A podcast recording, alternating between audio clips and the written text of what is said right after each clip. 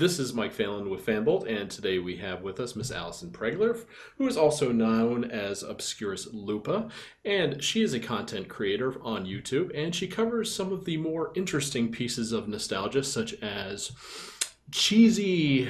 mm, I wouldn't say Z grade because I don't want to say something bad about David Hasselhoff. He's not exactly Z. He's kind of um, C minus, maybe. Would that be fair?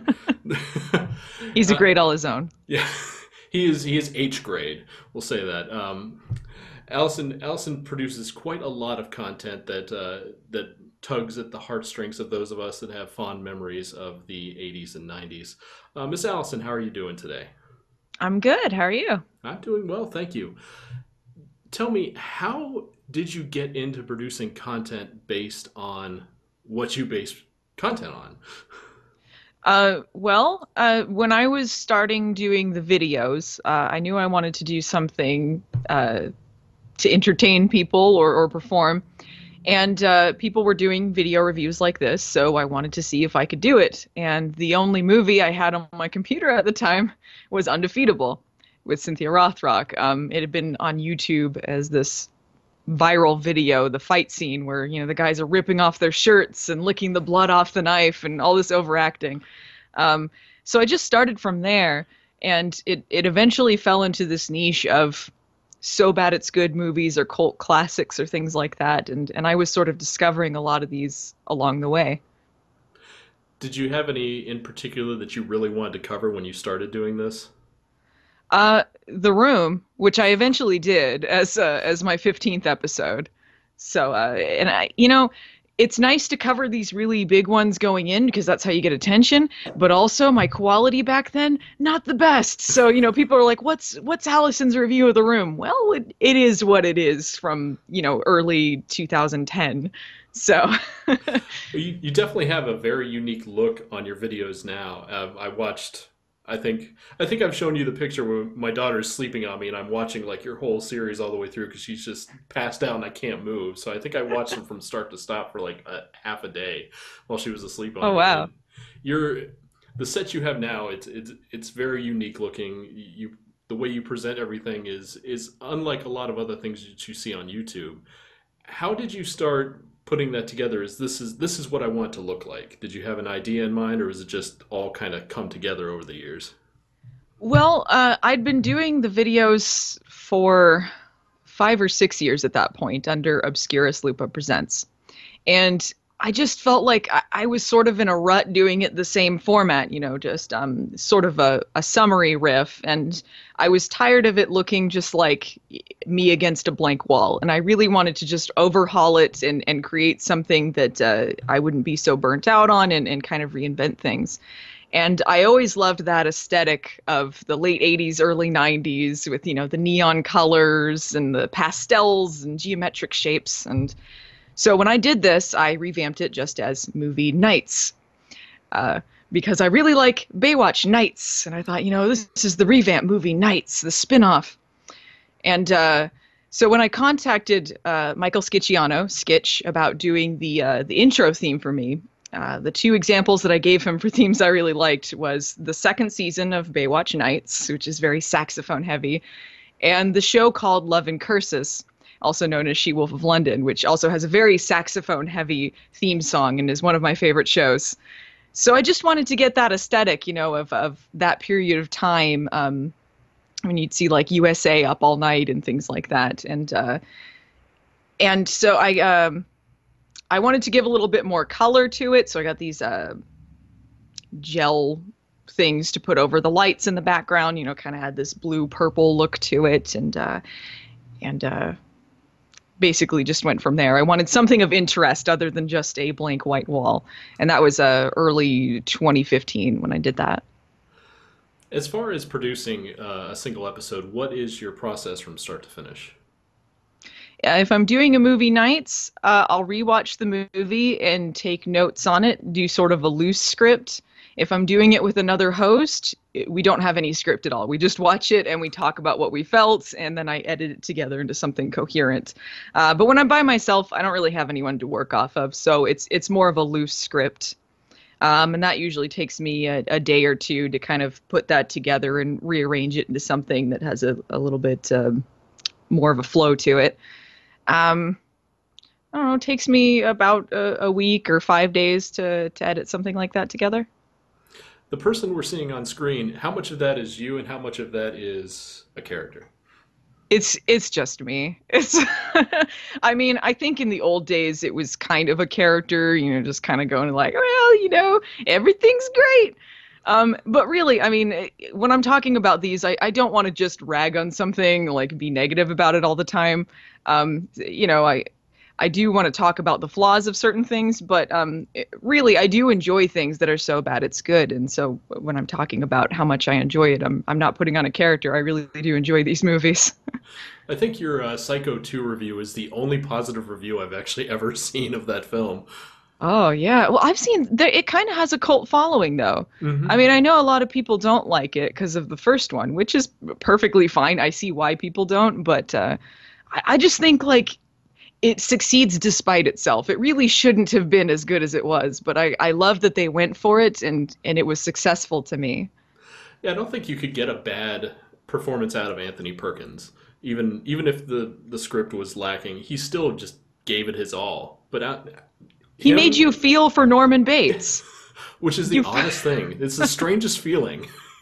Yeah, yeah. You actually want to see him kill people. He was like, mm. Okay, they're screwing with him. Why not? They're being so mean to that poor serial killer. They had it coming.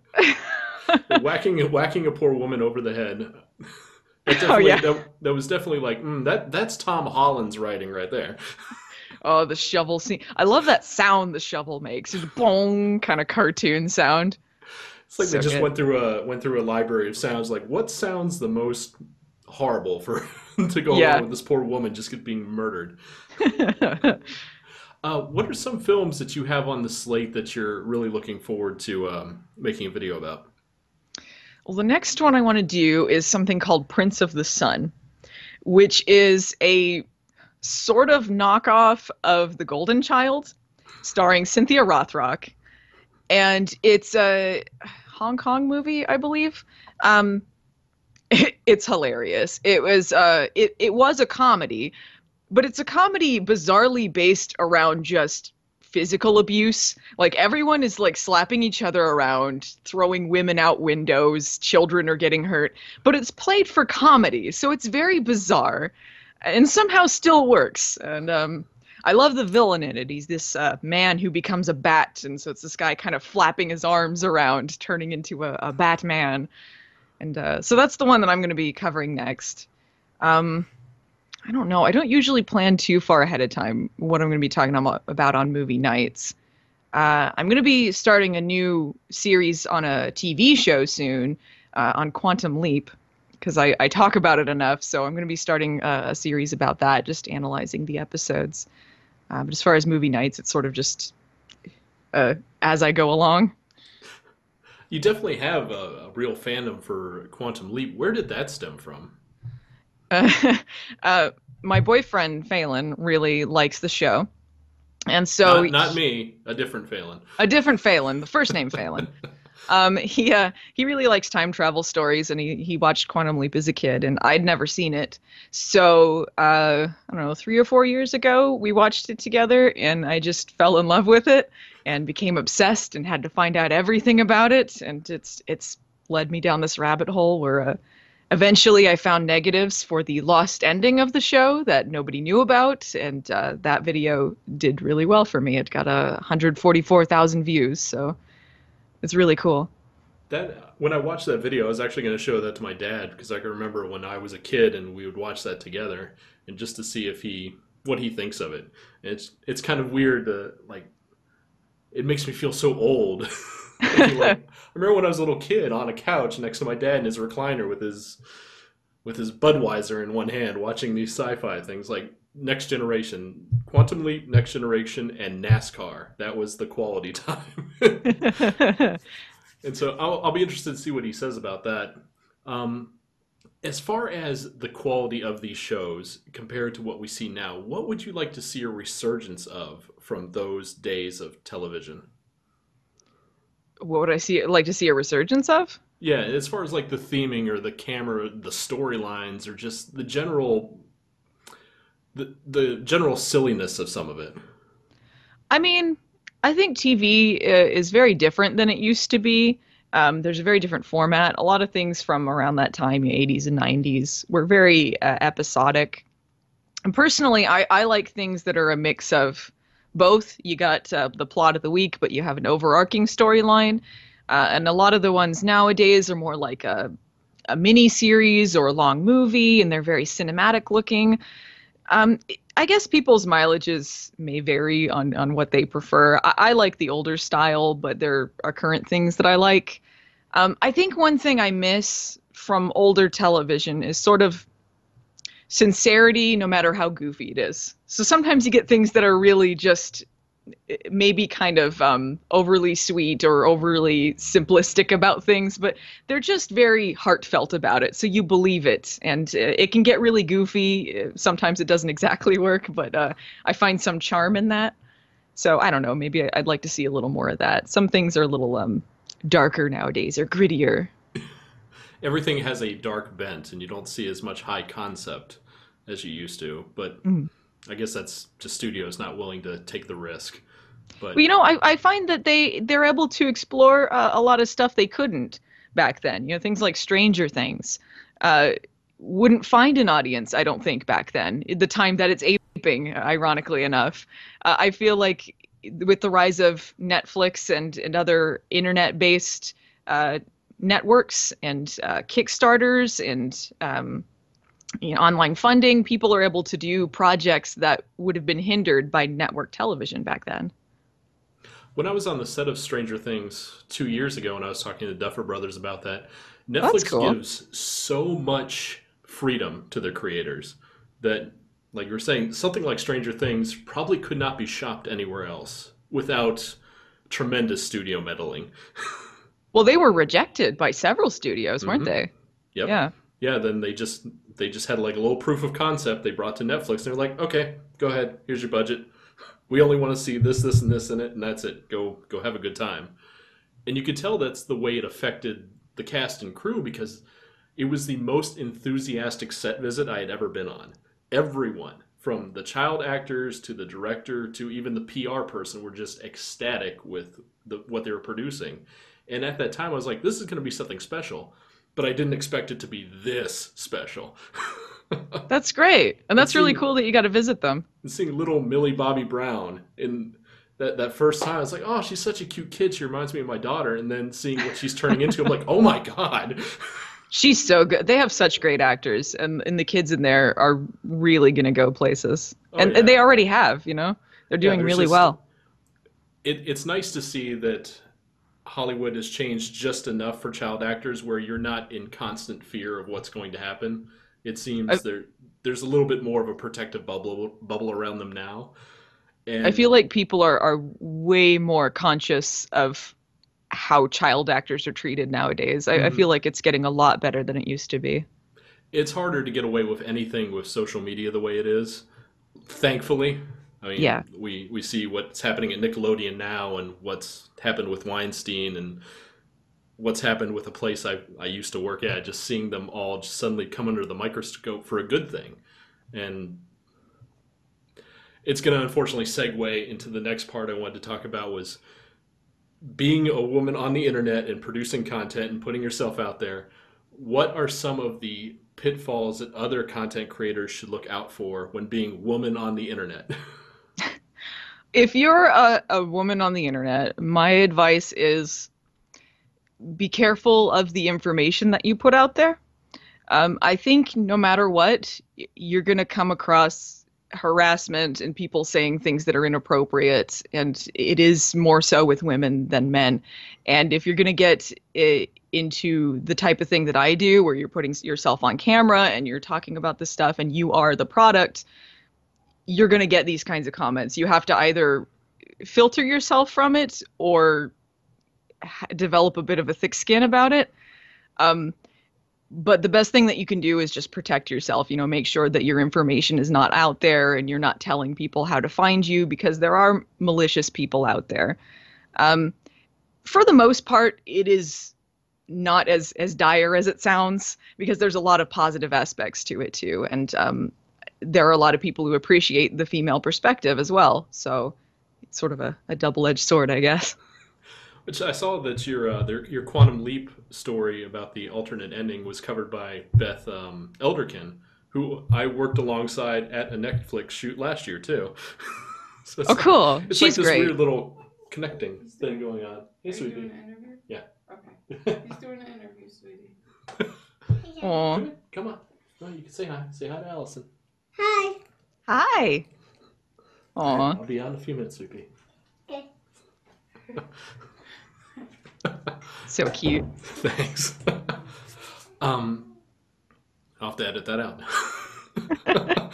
um, Beth is great. She used to work on a, a website that I was part of that I'm, I'm sure people know about. So uh, I already knew her mhm. and I contacted her about that, about the article. And I was like, if you guys are interested, like, th- here's what I found. And uh, so she uh, she posted it for me and it was great. where do you see your channel evolving to in the coming years? Do you want to branch out and do other things like like directing or, or producing other other things, maybe features or anything like that? Do you have anything like that on the horizon? I don't consider myself a filmmaker. I don't. Uh, I'm not really interested in directing anything. I like acting. Um, so there are some things that, that I've been involved in, like Friends movies, like Jesus Bro or Disco with uh, Brad Jones. So um, I I would love to do more of that. Um, as far as branching off uh, my own show, I I just want to keep going with what I'm doing and and uh, hopefully keep improving. As far as acting goes, have you as doing things with with Doug, but how about in a, in a more professional light or a more um, like a union shop? Have you thought about doing any acting within that sphere? Uh, well, I haven't been with a union. Uh, Jesus Bro was, I think, the most professional shoot that I've been a part of. Um, you know, they they brought in their crew from L.A. Um, Ryan Mitchell was uh, Brad's friend, or is Brad's friend, and uh, he directed it and brought people that he knew, and he works in that industry. Um, so, I mean, I, I've been a part of that. I don't know about going to LA and being part of uh, SAG and uh, and that kind of thing. I think just because I don't do great under pressure. I don't know if if that's the kind of environment I would thrive in. I like acting in, in independent productions, and I think uh, one of the things I've been toying with is uh, in TV writing, um, which is something that maybe I would I would want to branch into, but. As far as like I don't know, going to LA, joining a union, doing something like that, I, I don't know if I see that in my future. Oh, you don't want to go through all that hassle. It's so much fun. It's it's scary. It's scary, and I don't know like. I don't know about performance wise if I'm quite at that level anyway, if I'm being honest about my own work. well, eh, what kind of um, what kind of reception has has your performance gotten in what you have been in? Have you gotten uh, criticism or or critique that's that's positive in a light where you where you can grow from, or has just kind of been like anybody going to say anything about anything? I think it's been positive for the most part. I think it was probably critiqued a little bit in the the anniversary movies with that guy with the glasses, but um, those I think kind of fall in a different realm because a lot of it falls into skit based, and um, I I don't know. Um, I think it's been pretty good. I used to be part of uh, theater. I used to do theater projects, and I would usually get a, a pretty good critique of my performance. So I, I don't know. I think I'm all right. I don't think it's too bad. But uh, but I mean, there are some actors that just blow me away. Like all those kids on Stranger Things, like they're like miles above what I'm doing. and you you wouldn't even think it when you when you meet them, and you're just like these are just regular kids. And then when the show came, I was like, who who are these kids? Yeah, it's so that's good. Not who I, that's not who I was in the basement set playing playing D and D with. That's you know, it, it's astonishing to me that too because when I was a kid, like I was an annoying little creep, you know, like I, I like I don't know how anyone could stand me, and then like to see like kids acting like kids. And then just shifting into those characters, it's like night and day. And I, I wouldn't be able to do that when I was their age. Like, that's uh, crazy talented. In the small amount of acting that I've done, which I wouldn't consider reality television acting, but it is. But I won't go in too much because I think my NDA is still valid. Okay. I don't want, I don't want A and E to sue me, but Okay. there is a certain amount of acting, and then when I go back and I watch myself, like, wow, even when I'm being myself, I could still tell I'm trying to act like myself. I am not very good at this. It's hard when you're on camera and you have to to try and be candid about things, but also be professional and and try to be off the cuff, but still as a host. And that I find that with movie nights, it's a bit like that too. So you just have a little bit of that that twinge where you're like, am I am I really being myself, or am I being myself on on screen? Yeah, like trying to be natural about it, but still f- tell them information and take them on a journey through it. You know, you can't just be like, "Hey guys, so saw this movie and like, I don't know, it was really weird." You know, you got to like try and present it in some way. So it's you got to find a balance there. How do you get into that headspace to do that, especially since you kind of have a longer format that you have to maintain that uh, that theme in? Uh, I just have an outline to follow. You know, I have that loose script, and generally, I I know what I'm going to do because I have that. So I just try to follow it and make sure that I'm coherent and try to keep the energy up a little bit. I realize I'm kind of low energy in real life, so I got to kind of pick it up a little bit. But yeah. Do you do multiple takes of some of your scripted stuff, or do you do you usually just nail it like that? Oh, for sure, it's multiple takes. it's anytime you hear me off the cuff, it's it's a little bit um, uh, kind of mush mouth sometimes, you know. So when I'm when I'm doing it by myself and there's a script, uh, yeah, I definitely do a different take and to make sure that it is the best version of what I'm gonna say. Uh, for those that are looking to get into content creation on YouTube, what would be your advice for those people? Uh, if you're going to be starting videos, uh, you're probably going to be pretty bad when you start because everyone's pretty bad. Like it's it's nothing against who what who the person is. Just all of us started out that way. But if it is something that you are passionate about, you just keep going and you see if if you can do it and you find your voice and all of that just comes with continuing to do it and, and finding experience. And uh, if you want to get noticed, it's really hard. Uh, you got to keep active on social media. Um, I recommend joining communities of like-minded content. Uh, you know how I was discovered was from a community that all did movie reviews. But before I was on that guy with the glasses, I was part of the community on the forums, and a lot of people just appreciate seeing your name and seeing you part of things. You know, they're like, "Oh, they commented on my video, like I should see what they're doing." And so if you build up that kind of community, you can get yourself noticed, and I guess that's a good way to to make yourself stand out in the sea of people on YouTube or other video platforms.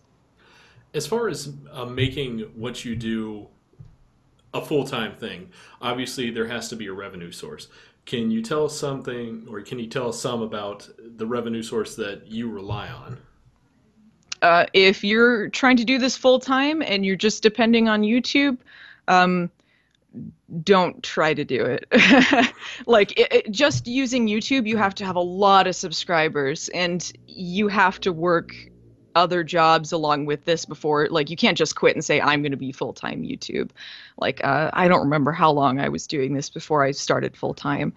Um, so uh, one of the great things that's helped keep me afloat and well not even afloat anymore it's it's pretty good money uh, is patreon and patreon is like an ongoing kickstarter it's basically you provide the product and in uh, in exchange for their patronage, whoever wants to donate to you, they get rewards. So uh, I do early access with the videos. So for a week beforehand, they're the only ones that can see them.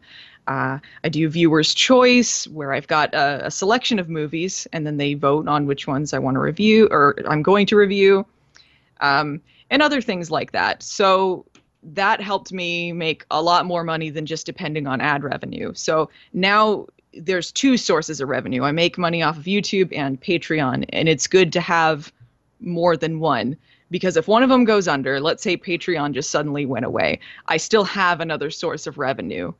Or let's say that YouTube decided to demonetize videos. You know, that's been an issue that's going on. I still have Patreon. So I'm not just depending on one company to support me.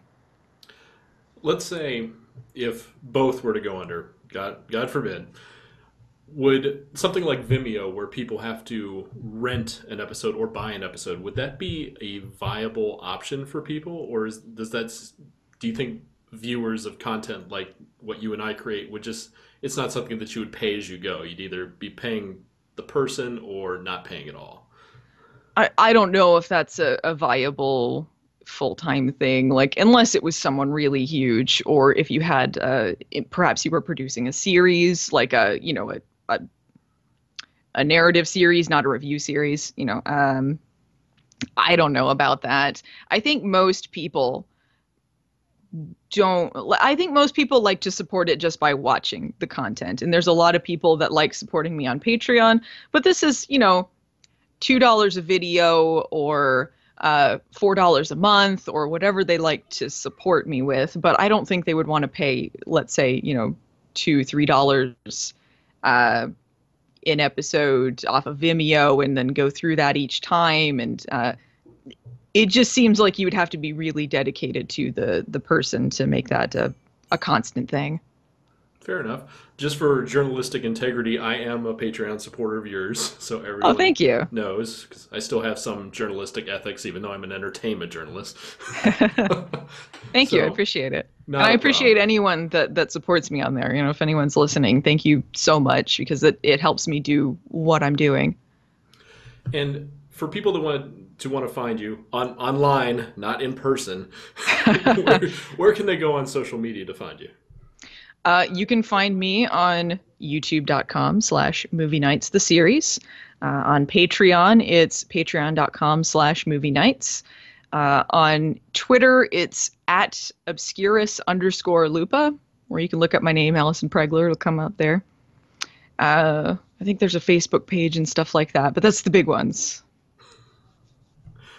Perfect. Thank you very much, Allison. I appreciate this uh, kind of at the last moment interview thing. I really appreciate it.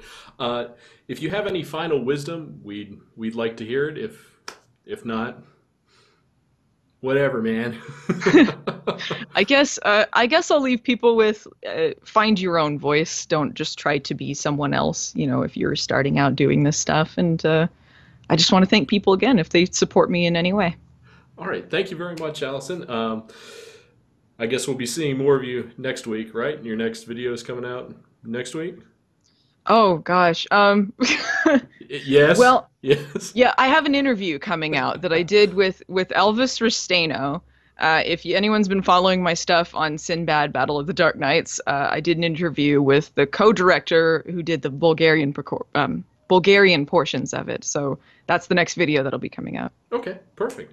All right. Thank you again, and uh, we'll be seeing more of you soon. Thanks for having me on. Thank you.